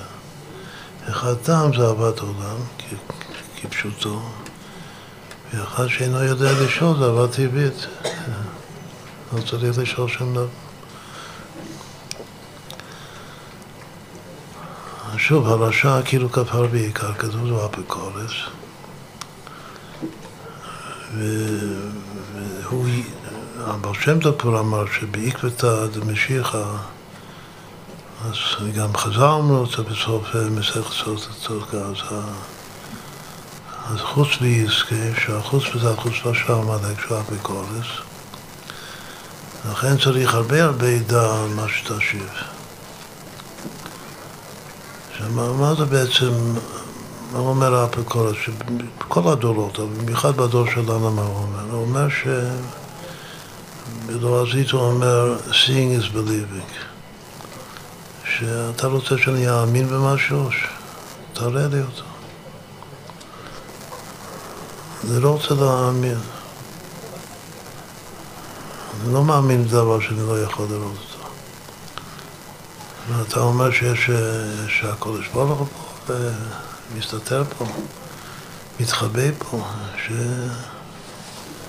שיצא מהמחבור ואני אראה אותו, אז אני אאמין בו. זה שכל ישר לאפיקורס.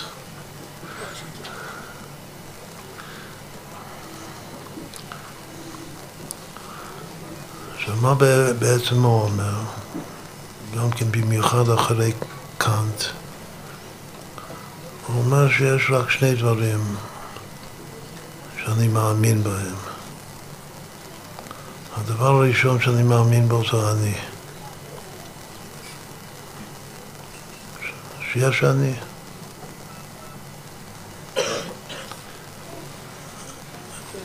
והדבר השני, שזה באמת התוספת, זה שאני מאמין שיש עולם. אני מאמין שיש עולם. כאילו שיש משהו ש... מחוץ לאני. בשביל זה צריך קצת בגרות. מה, איך אומרים את זה בלשון הקבלה? מה אחד מיסודות של, קבלת האריזה?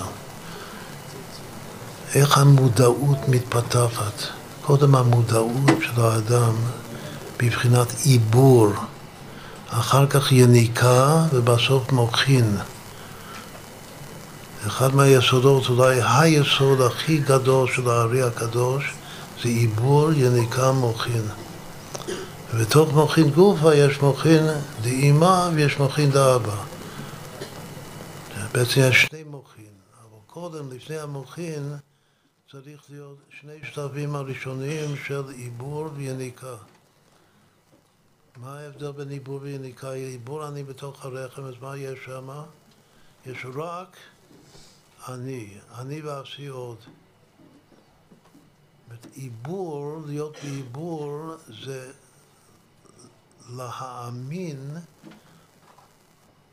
רק, אך ורק בקיום של האני. וזה שלב של התפתחות, המודעות. השלב הזה זה היה במצרים, זה נקרא גדות מצרים. ופרעה אומר אני ועשי אותה. לי אורי ואני עשיתיני. אין עוד מלבדי. והיות שהפרעה ככה, אז ככה כל גלות מצרים זה מצב שגם בקדושה אנחנו בעיבור. שבתוך העיבור אין עולם. להיות במצב של עיבור זה שיש רק אני. מה זה יניקה? יניקה זה לצאת לאן אתה יוצא שאתה נולד. שיש גם אתה מקבל מזל שאתה נולד. שפתאום אתה יוצא לאוויר העולם. וברגע שאתה פותח את העיניים אתה רואה משהו מחוץ, דבר שלא ראית עד עכשיו. אתה רואה מציאות אחרת, אתה רואה, כאילו זה, אתה לא, בהתחלה אתה לא מבין מה, מה אתה רואה, אבל בעצם אתה מתחיל לראות את הזולת, את האחר. איך אומרים את זה בצורה פשוטה של פילוסופיה? בהתחלה יש רק סובייקט. וכשאתה נולד ועובר משלב העיבור לשלב היניקה, הכוונה שאתה עובר מרק סובייקט למצב שיש גם סובייקט וגם אובייקט ויש יחס ביניהם.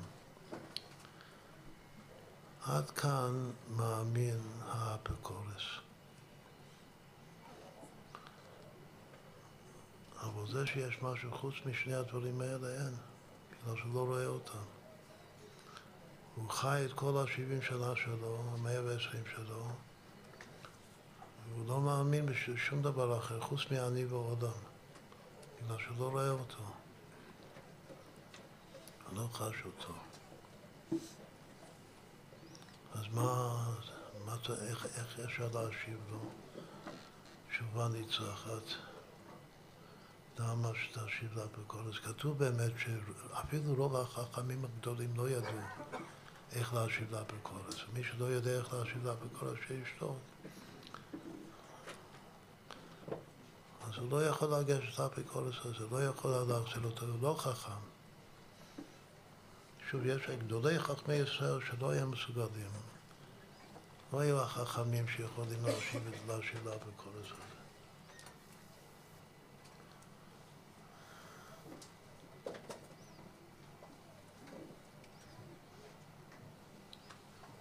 בשביל להשיב לאפיקורס צריך בחינה של נבואה.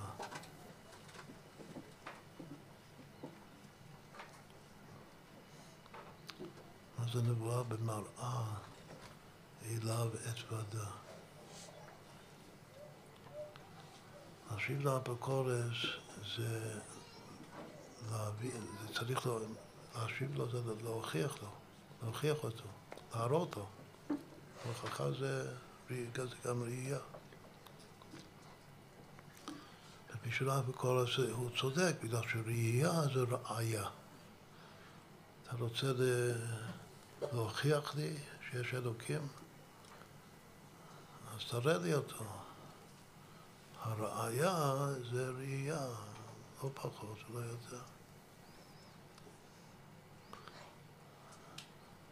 עכשיו, אם מדובר על צדיק, אולי אפשר שהצדיק יכול להראות לצדיק אלוקות. אבל כאן זה הביקורת שהוא עקשן, שהוא עמלק אחד, ספקן. אז איך מראים לו שיש אלוקות, שיש אלוקים? בשביל להראות לו שיש אלוקים צריך להביא לו מראה. במראה אליו אתוודה. בשביל להביא לו מראה צריך להיות נביא. לא משה רבנו עדיין, זה מראה ולא בחידות.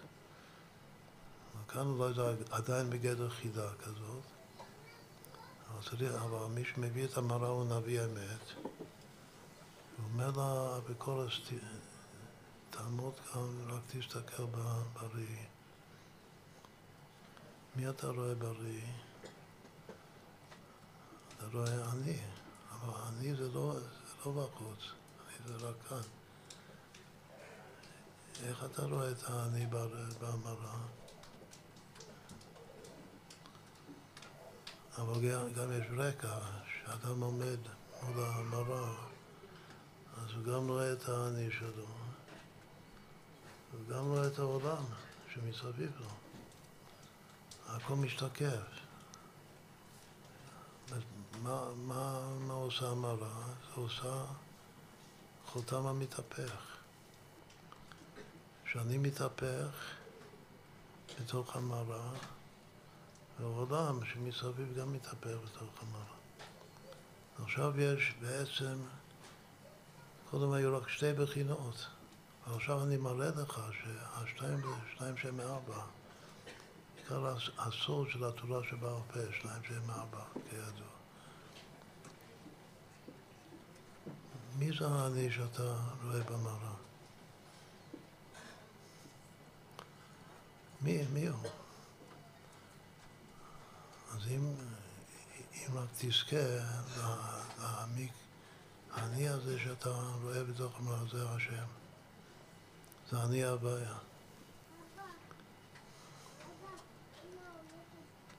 ומה העולם מסביב שאתה רואה בתוך המראה? זה, זה העולם של אותו אני. זה העולם של, של, אני, של אני השם. כלומר שבאמת יש רק באמת שני דברים.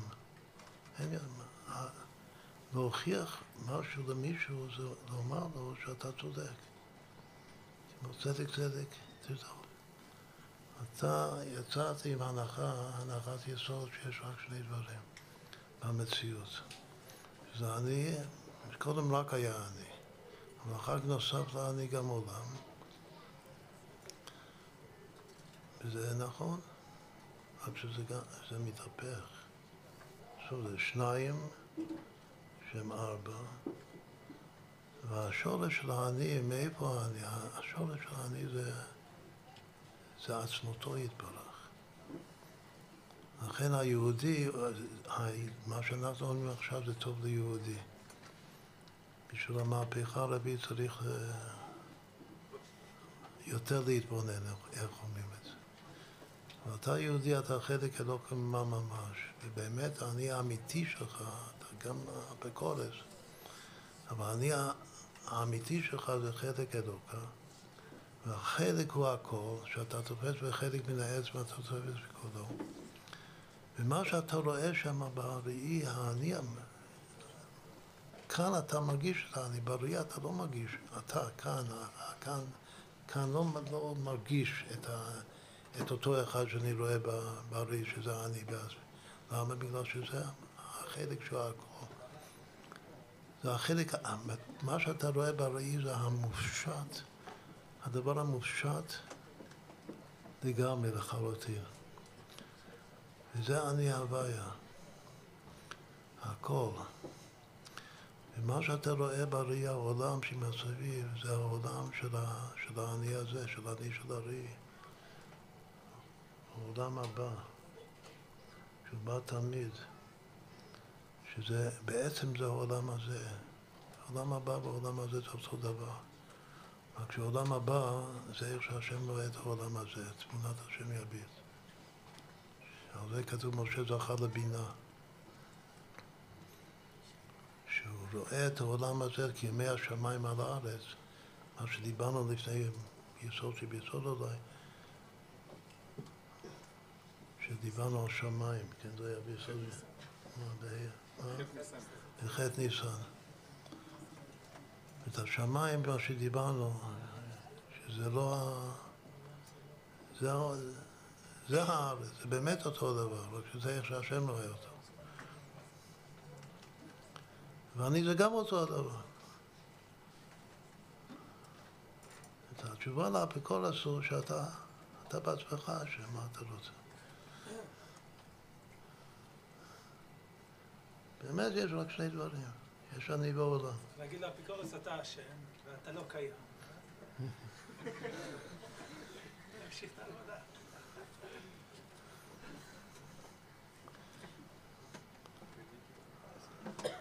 איך יודעים שזה טוב?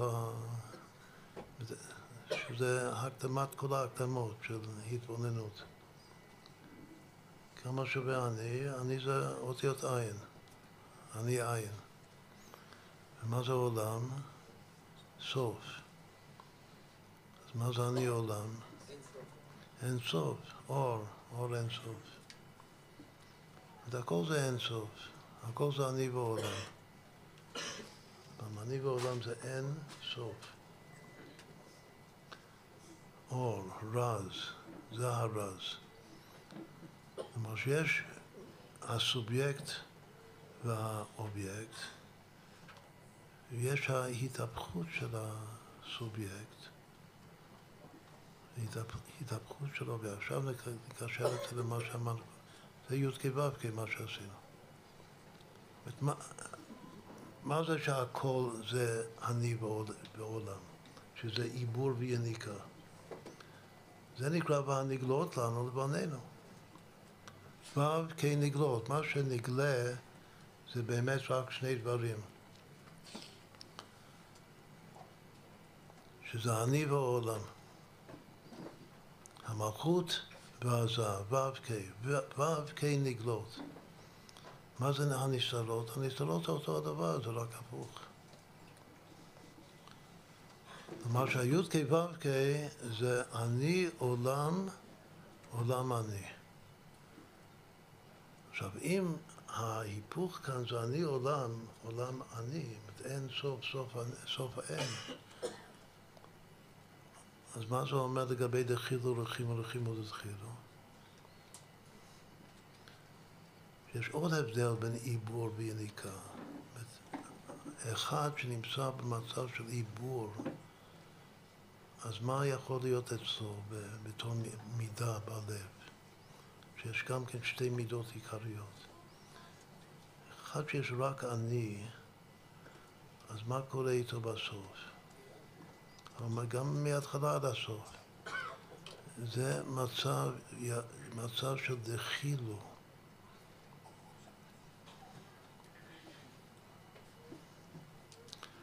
דחילו זה דחליל.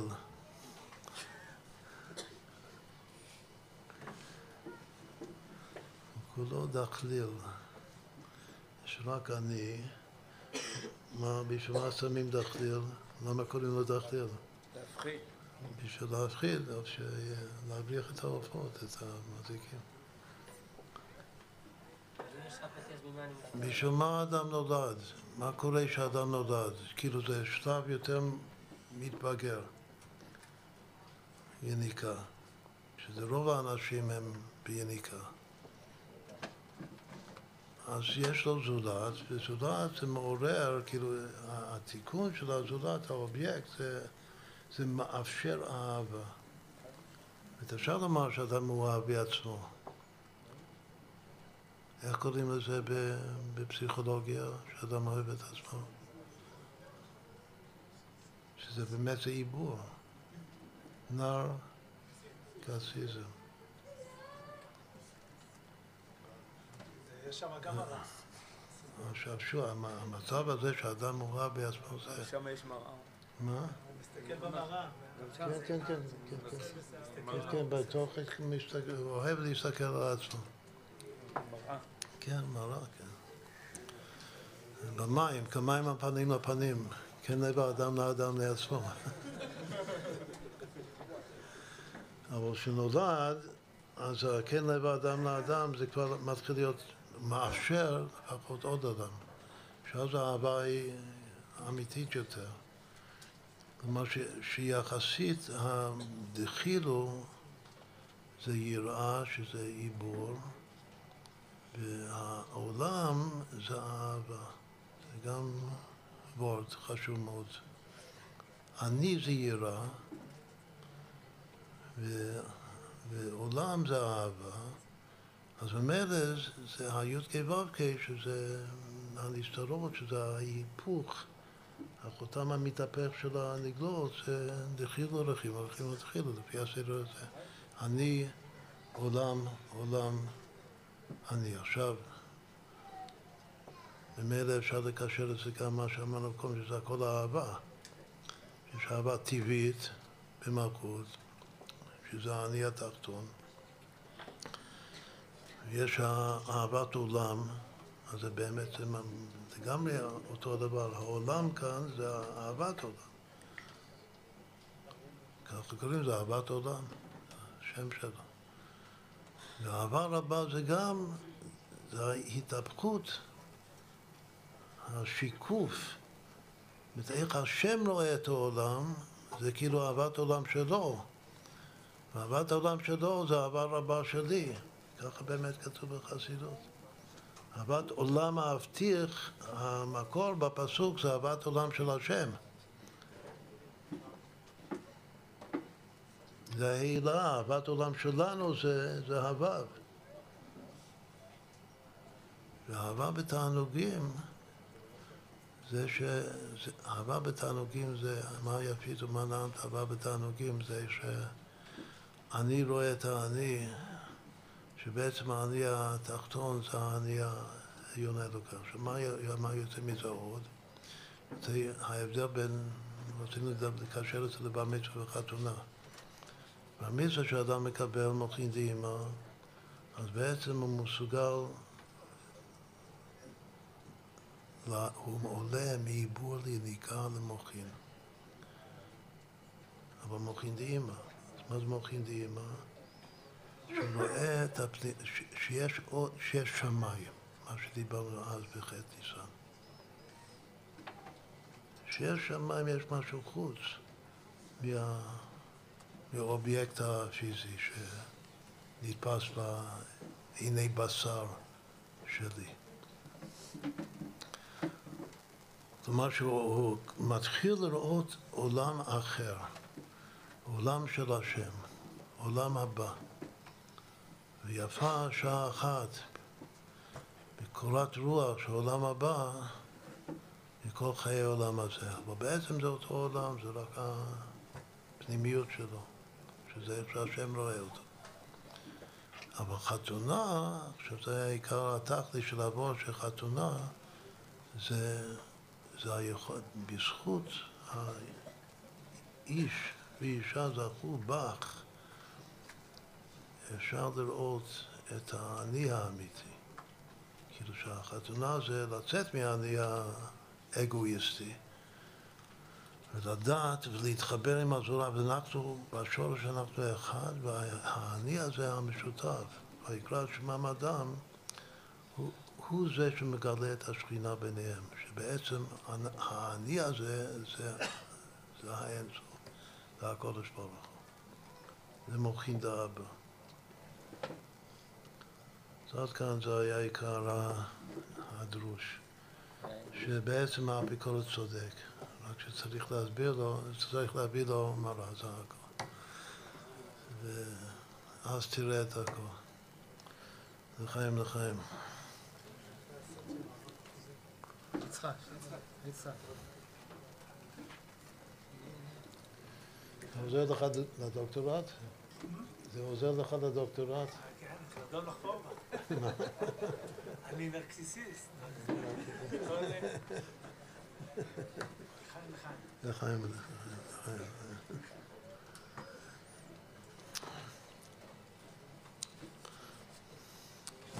צריך לחקור את זה באופן אובייקטיבי, אז כבר אני מעורב ב...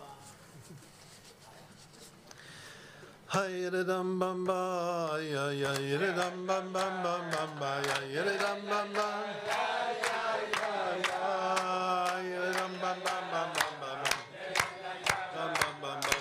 My, my, my, my.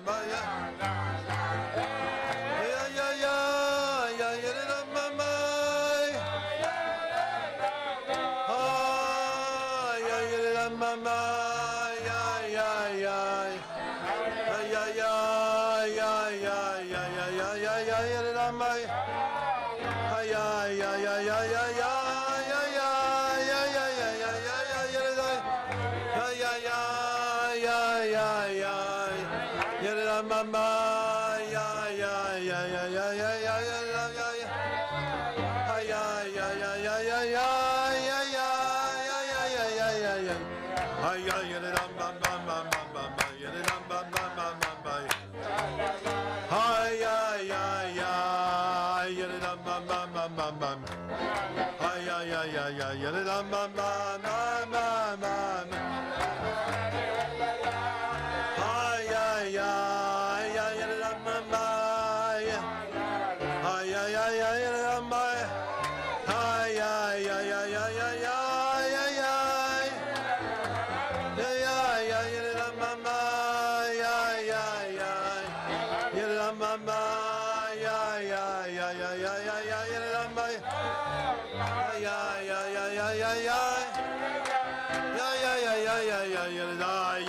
bam bam bam bam bam bam. yada dum bum bum bum, yada dum bum bum bum bum bum bum, yada dum bum bum bum bum bum, ya bum bum bum, yada dum bum bum bum, ya ya, ha yada dum bum bum, ya ya ya, yada dum bum bum, ya ya ya ya ya ya ya, yada dum bum, ha ya ya ya ya ya.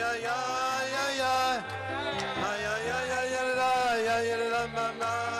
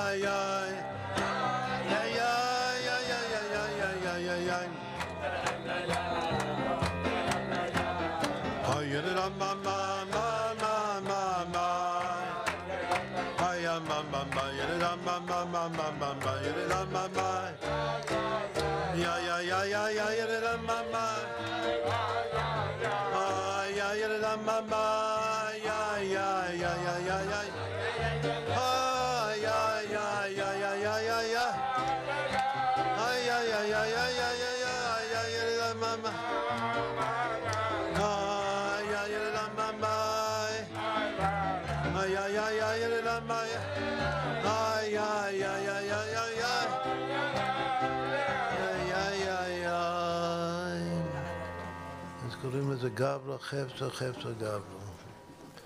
שגברא זה יראה וחפצא זה אהבה.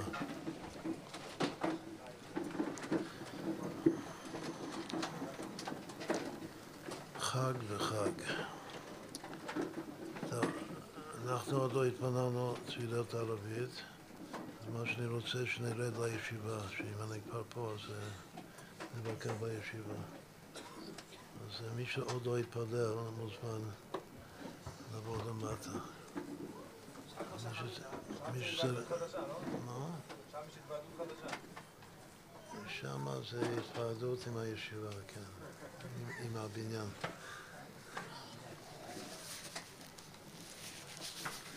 בסדר, יפה, אז עד כאן. מה?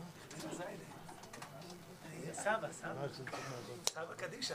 סבא קדישא. יש לך גם... אה, לא, אימא אה, לך.